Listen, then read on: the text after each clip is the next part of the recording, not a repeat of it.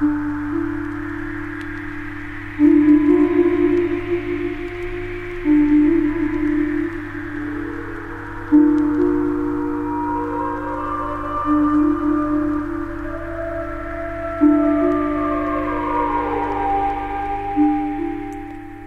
hello and welcome to a special edition of Down to Earth.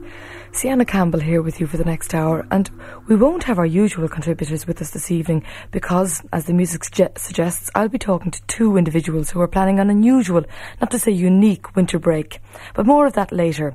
First, here's Planxty.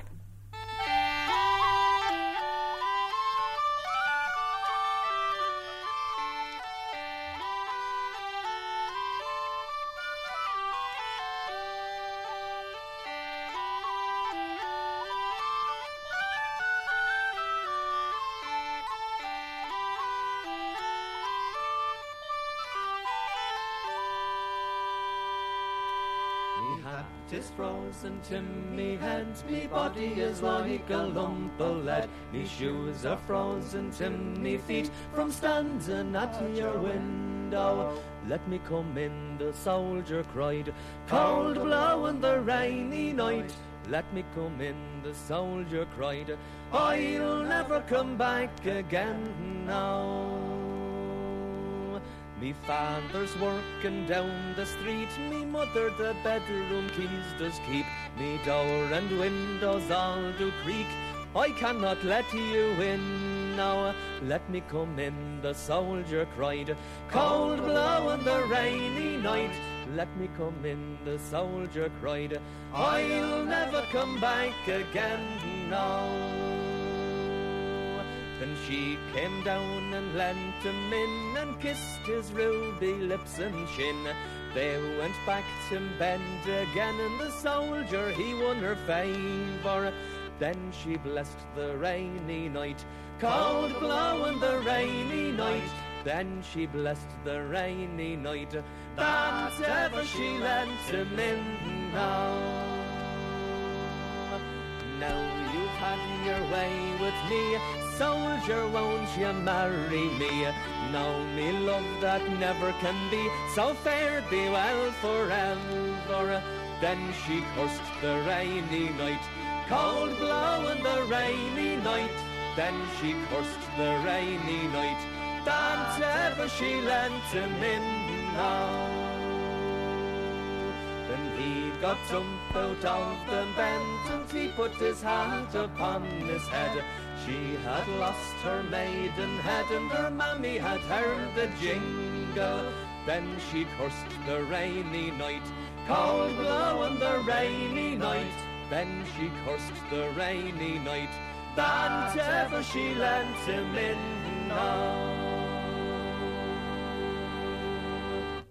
Well, there you heard the title track from Planxty's Cold Blow on the Rainy Night album. Well, even though we may have broken the back of winter and the days are getting longer, we've still got January and February to get through. Wouldn't it be great to get away? Most people who do manage a winter holiday make for the sun. But earlier this week, I spoke to two people who were heading for, of all places, the Arctic. Of course, it's not strictly a holiday. It's actually the first all Irish Arctic expedition.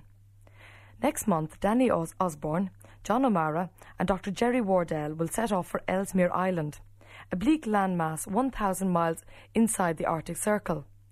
There, at temperatures that can be as low as minus 40 degrees, this unlikely trio will spend six months working, exploring, and experimenting. I say unlikely because Jerry is a physicist, John a cameraman, and Danny a painter and ornithologist. Danny's not a total stranger to the place. He spent six months in an Eskimo settlement in 1977. But this time the expedition will be covering new ground, literally. They'll be going 500 miles beyond the nearest settlement, charting areas hitherto unknown to man. Jerry and Danny told me all about the proposed trip, and we'll start with a typical day on an Arctic expedition as described by Danny. Well, um, we'll be living in a small tent, eight foot square, for six months, the three of us. So um, we'll each take it in turns to climb out of the sleeping bag and chip away the ice to make a first brew up. Have tea, and so when that's made and everybody's had a cup, then we'll get up, have some breakfast, a big bowl of porridge with dried apple and raisins in it. Perhaps another brew up, and then poke your head out the tent, see what the weather's like. And then we'll each be doing our different jobs.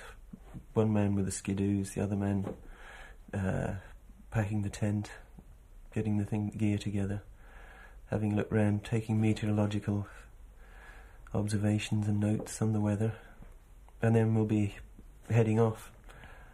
Um, we'll be stopping for breaks every every so often and a brew up just to keep warm. Chocolate forms quite an important part of snackery because you can get fairly instant energy from that. And uh, then we try to keep some sort of routine because with uh, 24 hours daylight and the sun just going round and round, you can very easily lose track of things and uh, go on and get overtired, and then it has a bad effect on you later on. So if we, we hold some sort of routine, although there's no day or night, of um, the best way of having a routine is stopping at um, by the watch to have meals, thing which is good. Um, the Inuit, the Eskimos, uh, tend not to have any set routine like that. They just stop when they're hungry and eat, or they might be uh, stuck for days on end with a blizzard blowing. I mean, well, we we will as well. But uh, I find a routine is very good. Well, what about at night entertaining yourselves? Uh, well, I don't play cards, but um, a few hefty, boring novels is the only answer there, I should say. I- Yeah. I think the Finnegan's Wake might be one good good book to bring. That would keep us going for six months. You can bring war and peace and all the rest of it. And if you, would you be having a few jars at all? Uh, no, I think the drink we'll take will be purely for medicinal purposes because um, alcohol tends to make your blood capillaries dilate, and so you lose heat very quickly, uh, which is the wrong thing to do. And bedtime will be at 10 o'clock sharp, and if you're not in bed, Danny will be around. okay. Yeah. How are you going to dress to keep out that sort of cold? Um, there'll be plenty of layers. That's the important thing to have layers with air in between them. So it'll be thermal underwear, and then woolen trousers and um, shirts over that. Down-filled jackets, down-filled outer trousers, and a parka. Then on your head you have an earband and um, balaclava, You'd be well And, wrapped um, up. a few pairs of gloves, and a few pairs of socks and boots. Is it difficult to work then uh, in, in that sort under those conditions, Danny? I mean, uh, you you'll be painting with gloves and things on you. Yeah, that's no big problem really.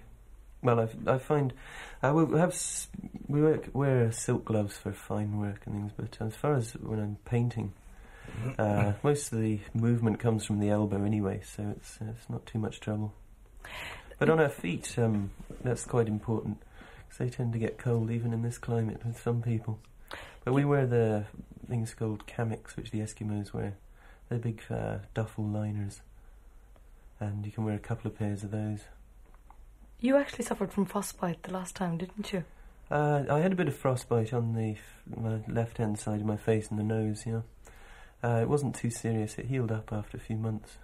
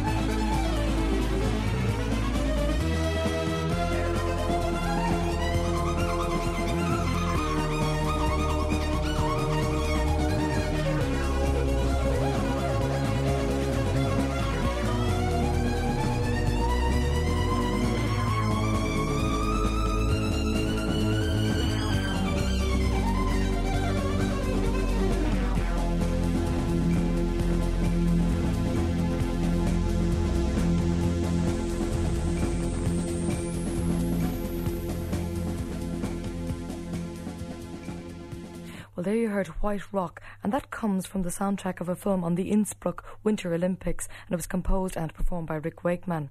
Well, back now to the Arctic expedition. I asked Jerry what, in fact, he would be doing there. We have our work fairly well cut out for us. Um, in the initial phase of the expedition, we'll be doing a long sledge journey by motor toboggan and um, sledges. And in the second phase, we'll be doing scientific work studying the solar energy, available solar energy, testing solar energy collecting devices. Danny will be studying the fauna with special emphasis on the migratory birds, and he'll be doing a series of paintings. John O'Mara, the third member, will be um, making a documentary film in collaboration with RTE on the whole expedition. Right, well, you two are due, well, you three, in fact, are due to head off in February to Ellesmere. But in fact, you've been working on this for months and months and months. How did it start? What, what, what brought you together in the first place? Oh, yes, there'll be about a year and a half's work done by the time we depart. Um, Danny and I got together and we both had an interest in going to the Arctic. And um, we sort of kicked around the idea the summer before last for a couple of months. And then around about November of last year, we um, sort of started working out seriously just what we are going to do and how we are going to do it. That was followed by, um, in beginning of January of 1980, we went over to the Scott Polar Research Institute in Cambridge. And um, there we met a lot of people who had been on expeditions, both to, to the Arctic and the Antarctic, and we talked with them and um, got a great deal of information from them and worked out sort of the overall details of what we'd like to do. And between then and now, we've been filling in those details, making the preparations, which are very extensive, and of course, looking for sponsorship. Danny, I'll move to you for a second. What's your background? Why are you heading off to the Arctic? Well, I was there before in 1977, and I suppose the reasons I went there then was because I thought it would be a totally alien place, like outer space, and I wanted to go somewhere which uh, where everything was totally new and fresh, and everything I saw would be for the first time. But uh, since coming back from there and uh, thinking about it, I think finding the links between Ireland uh, get closer and closer between Ireland and the Arctic. Well, what sort of links are you well, talking the, about? the relationship between the um, uh, during the last ice ages, for, well, the last ice age. Uh, this is the most important uh, factor in forming the Irish landscape. It was uh, responsible for carving the, the shapes that we know it today. And you paint some of those shapes, don't you? Uh, Yes, I, I live down in West Cork, and it's very easy to see the the um, the marks which the ice made because it hasn't been there's been very little soil development over the last ten thousand years there, so you've got a lot of bare rock, and you can see all the uh, um, marks which the glaciers made and the, the sheets of ice. So, uh, so in fact, the the Arctic's quite important. Um, then there's the birds, which um, although not very many people know about it. We have the, the green and white fronted goose and the light bellied Brent goose, also, which we have about 15 to 20% of the world's population, that go from here every year to the Arctic, places like northern Ellesmere. So that's one thing we'll be looking at, is um, finding their most northerly breeding grounds and doing a marking operation on them. Jerry, back to you. What's your background? What brings you to this point? Um, my professional background is as a, as a physicist, and um, up to now I've been working in the um, applied research and consultancy group in Trinity College. I've always had an interest in the polar regions, and um, when I graduated, I did actually apply to the British Antarctic Survey for a position in the Antarctic, and um, the position I was offered was a two-year contract, which I felt at that age was um, too long to be, you know, in a remote area. So I postponed it, and um, now I have the opportunity to go. Jerry, how's it going to be living with just, you know, the three of you together for six months? Is it not going to be terribly claustrophobic in a very sterile environment like that? Yeah, well, this is you know a very important consideration in planning the expedition. That um, is of the human hum, human side of it. that we do need to be very compatible, and I think the three of us are. Um, in past expeditions where people have been picked more at random, there have been, you know, clashes of personality. But I, I don't see any serious difficulty coming with the three of us. I'm sure we'll have our moments and our disagreements, but I, I- I feel that we'll be able to resolve them.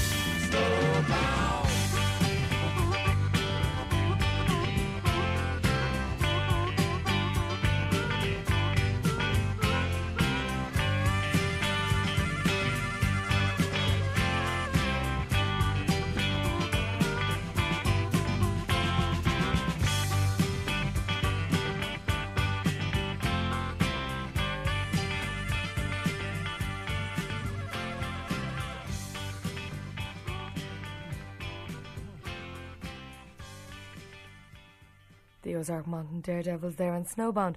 Well, if you've just tuned in, you're listening to a special edition of Down to Earth because tonight we're looking at the first all Irish Arctic expedition. I'll let Jerry continue the tale. Um, people have known, especially the Eskimos, that the, the polar bear pelt trousers are the warmest you can get. And in the last few years, um, some universities have been studying the thermal properties of the pelts of these, um, they call them homeothermic pelts. And um, they've looked at the polar bear and they found that the fibre of the hair is actually hollow and the light um, is transmitted down through the fibre into the blood vessels at the end of the fibre.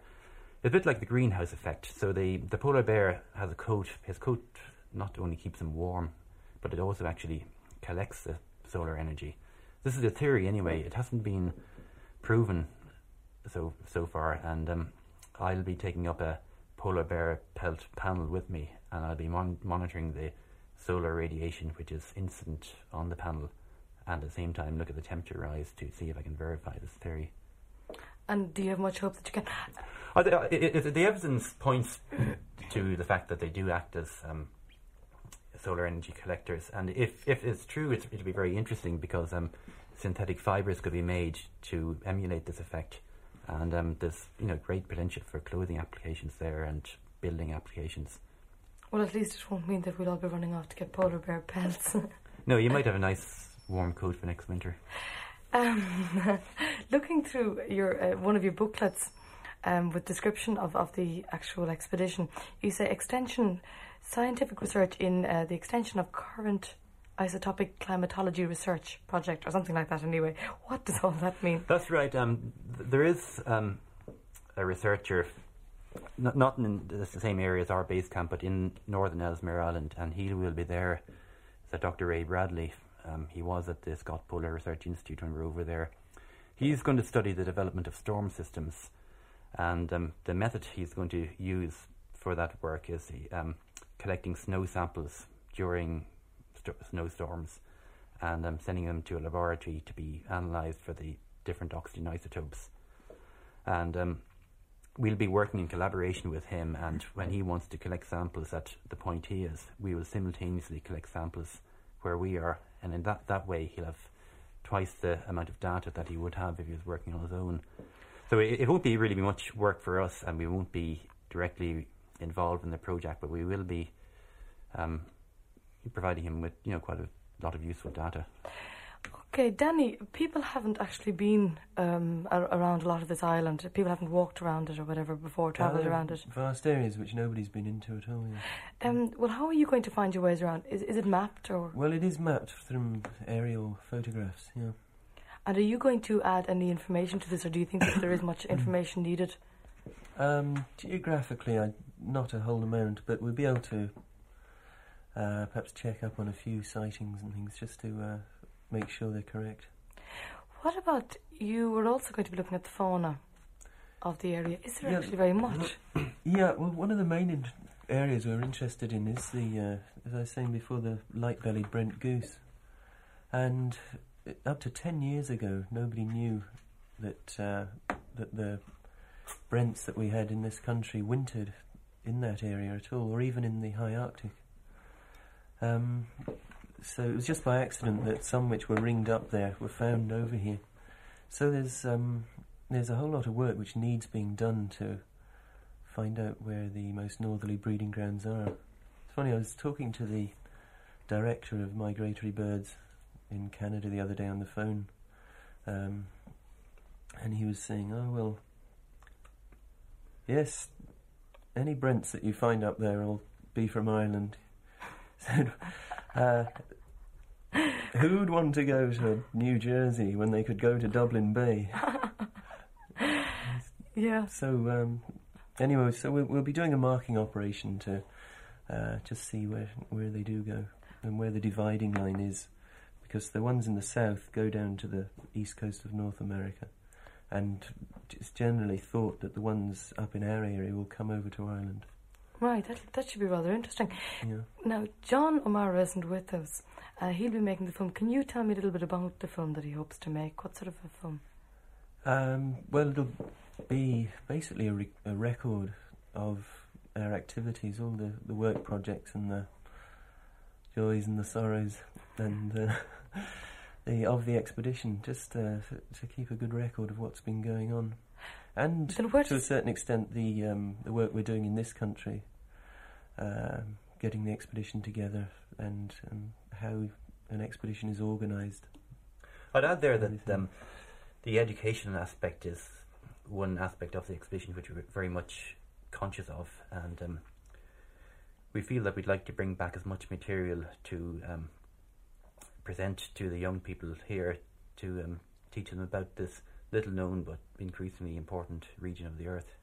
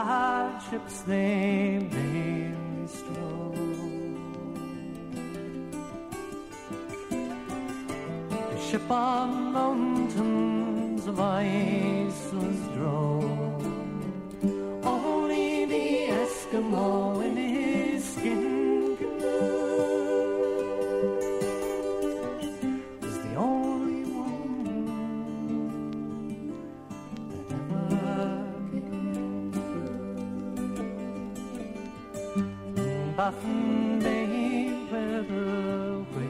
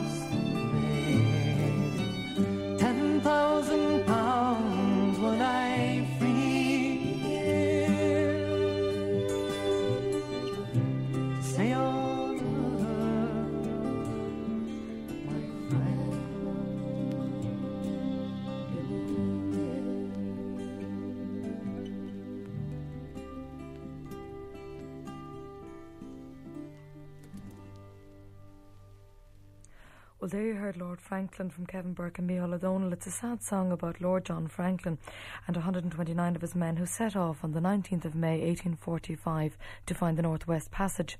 They were never heard from again. Franklin's ship struck in the ice for two years and he himself died in 1847. The expedition aroused great public interest, and the ballad makers chose Lady Franklin's Troubled Dream as a setting for their song. Sad stuff to be playing when we're talking about a forthcoming Arctic expedition. There's, a, there's an amazing amount of little detail. You know, all the equipment must be very specialised and must be the best. For example, the batteries for the radio um, would be operating at say minus 40 degrees centigrade, and um, the the efficiency of batteries at that temperature is very low. So we need to work out ways of charging them. We'll be using the solar panels to charge them. We'll be using our motor toboggans to charge them, and um, you know if everything fails, we'll have a hand generator. But just little things, every little detail needs to be worked out and tested beforehand. We've had a lot of help from Irish companies, like in the batteries, the um, chloride, are helping us to um, decide which batteries are the best, and Philips are helping us with the solar panels and so forth. So we've we've had an enormous amount of help from Irish companies, but still, there's so many little things that everything must be thought of. You know, there's no way we can run to the corner shop and get another bolt that we've forgotten. Yeah. Well, what about you yourselves? You know, you as uh, pieces of equipment. Um, how have you been building yourselves up physically? Um, generally, trying to keep as fit as possible. Um, it's been quite difficult because we've been so busy with the administration. Uh, We've spent more time than we would have liked sitting in the office, writing letters and making phone calls and so forth. Um, so, in, in general, just keeping as fit as possible, swimming and um, as much exercise as possible. You're Yeah, talking about Jerry does more swimming things, but uh, I live down in West Cork, so I do a lot of um, walking and cliff climbing and things like that. Have you in any way been able to simulate an Arctic environment here? I'm not just talking about the cold, but about the conditions, the sort of Uh, well, I, travelling around I in don't know, water last as be- toboggans. beginning of this year, I was um, sleeping in in McGillicuddy Reeks in the snow, uh, camping rather not Not without a tent. Yeah, I was over in Scotland for Christmas. I was um, sledging and the rest of it. It's fairly arctic up in the in the central Scotland there. And a friend of mine has a dog team up there which we were using. So it's uh, it's near enough, not the extreme temperatures. What about John? How's he been managing about that? How does he feel about going off into the wilds? Has he had any experience of this before? Well, he's he's done quite a, y- you know, a, a lot of um, strenuous things in the past. For example, um, you remember the Fastnet race last year, where a number of people came croppers. He was he survived that, okay, and he's done a lot of uh, yacht yacht racing and the like. Oh, he's Yeah, fit enough. very, so- he's- sporty, yeah. Yeah.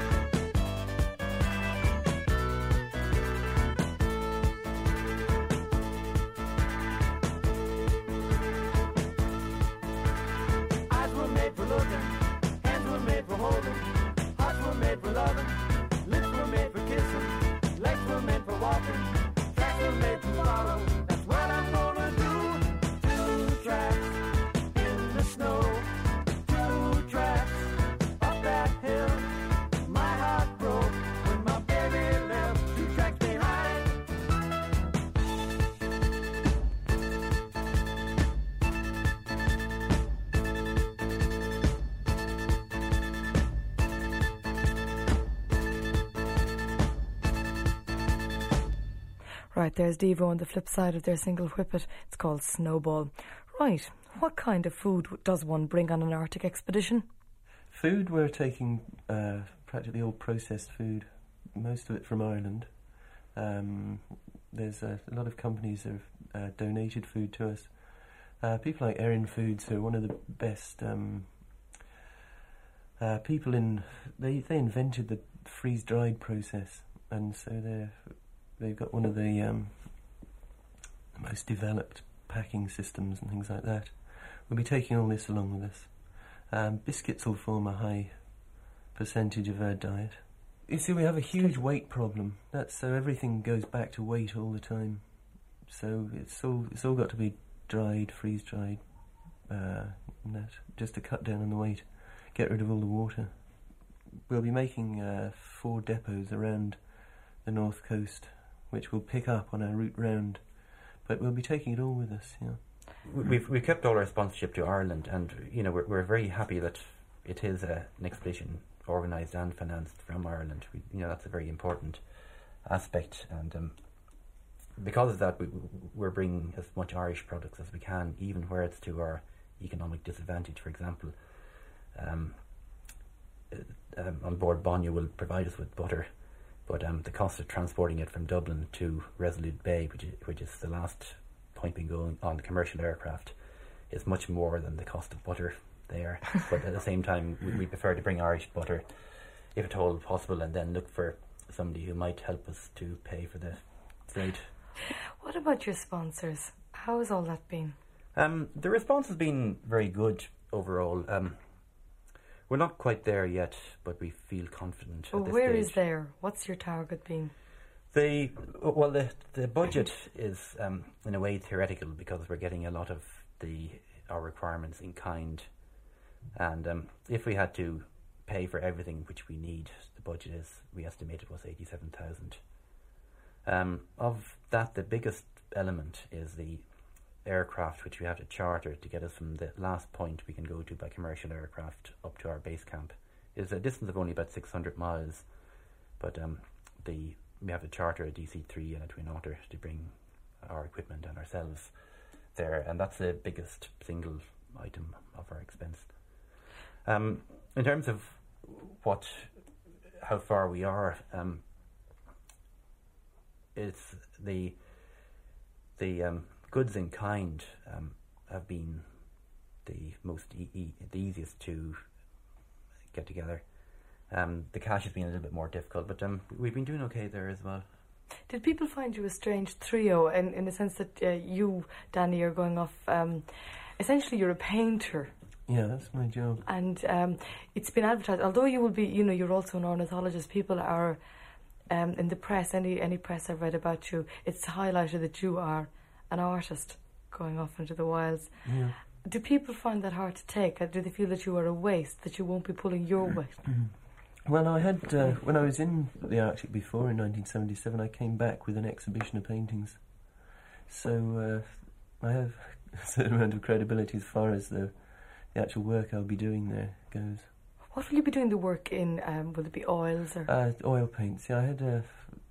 I managed to do a small bit of watercolor painting there before. but Melt it down the snow.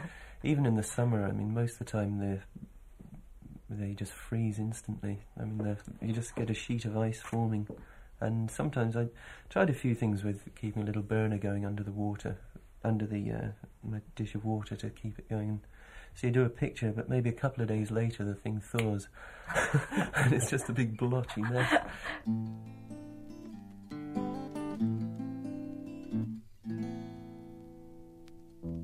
Cold and raw the north did blow, bleak in the morning early. All the trees were hid in snow, daggled by winter yearly. Gentlemen riding over the hill met with a farmer's daughter. Her rosy cheeks and a bonny brow, they made his mouth to water. Quickly he saluted me, meaning to show his breeding. I bowed to him right gracefully, his courtesy exceeding. He asked me where I went so soon and longed to begin a party. I told him to the next market town, I purposed to sell me barley.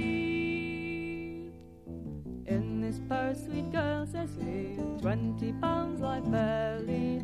Seek no further one to buy, for I'll take all your barley. Twenty more would buy delight your body I love so dearly. If you would lay with me all night and go home in the morning early.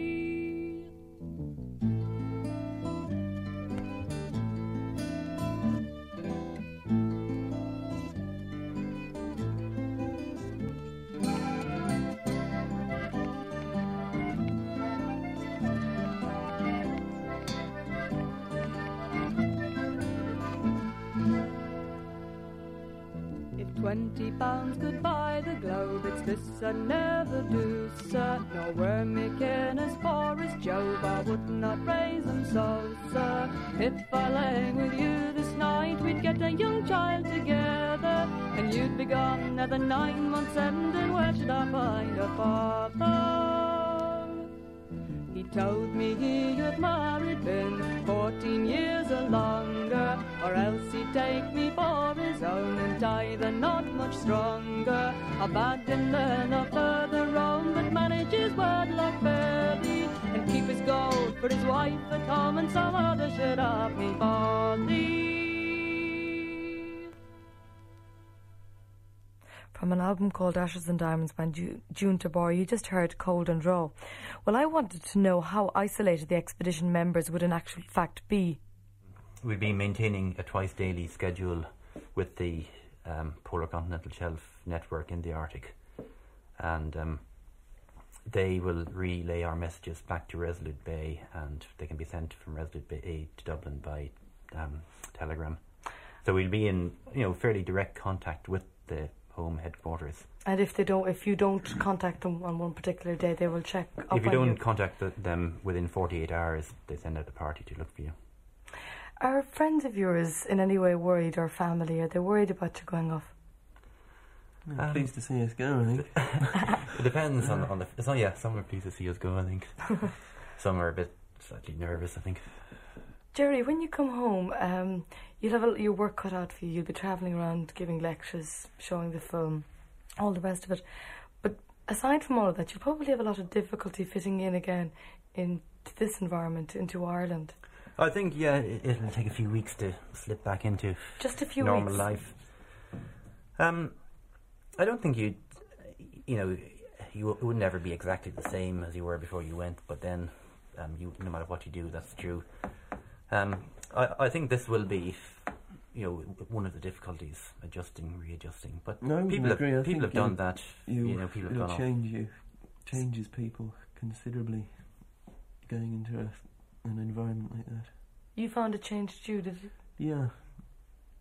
And you enjoy the change, obviously, if you're going back. Um, well, I think it's important. I I have important work to do there, Yeah. so I'm going back. But uh, yeah, it's an extremely exciting place how to be. How did it change you, though? Um, well, be, it gives you because you're, ste you're stepping back from the world. I mean, when you're up there on the roof of the world, you can hardly believe that Mm. this other place where you've lived all your life exists at all. Um, I mean, you're just miles away from any anything. And even when you get back to the settlement, like an, an Inuit settlement where I was uh, working from before, I mean, it seems unbelievable that that exists. Even it's uh, so you basically stepped out of the world and you're looking back, and so you can never look at it quite in the same way as having been in it all the time. Yes, somebody said to me that the main danger of the whole expedition is when you hit the first big town on the way home. I don't think that's quite true, but um, it, it will be strange. But you're excited. I'm extremely excited. Well, it's one of the it's one of the um, really beautiful parts of the earth. You know, it it's, um, leaves the Swiss Alps miles behind.